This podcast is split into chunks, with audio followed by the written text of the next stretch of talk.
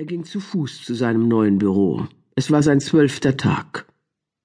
Zum Glück war es Paris. Es war die einzige Stadt des Landes, mit der er sich anfreunden konnte.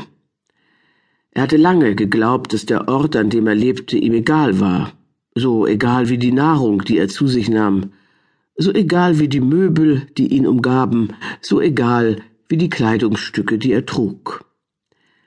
Aber mit dem Ort, an dem er lebte, war es schließlich nicht so einfach.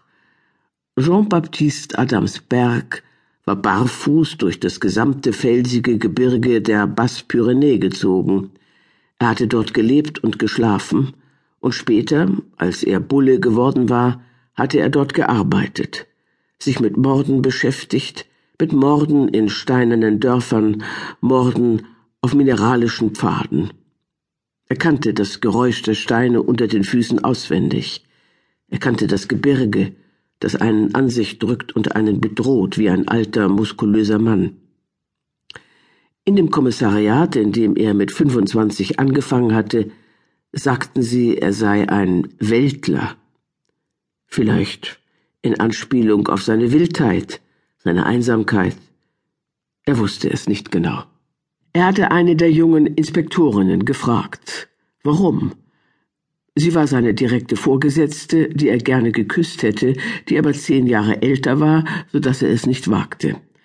Sie wurde verlegen. Sie meinte, wie soll ich sagen?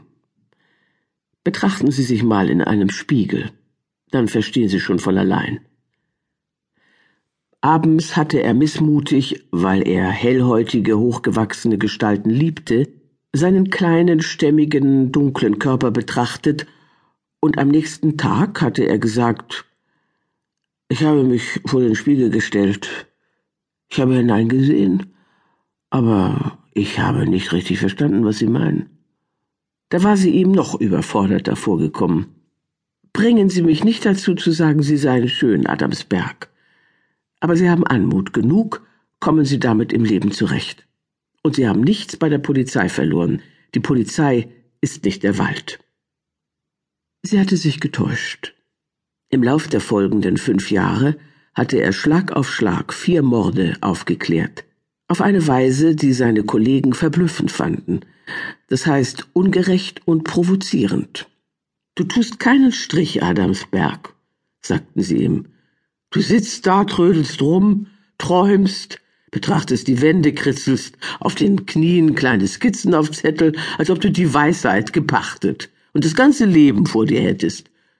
Und dann kommst du eines Tages unbekümmert und freundlich an und sagst, man sollte den Herrn Pfarrer verhaften, er hat den Kleinen erwürgt, damit er nicht redet.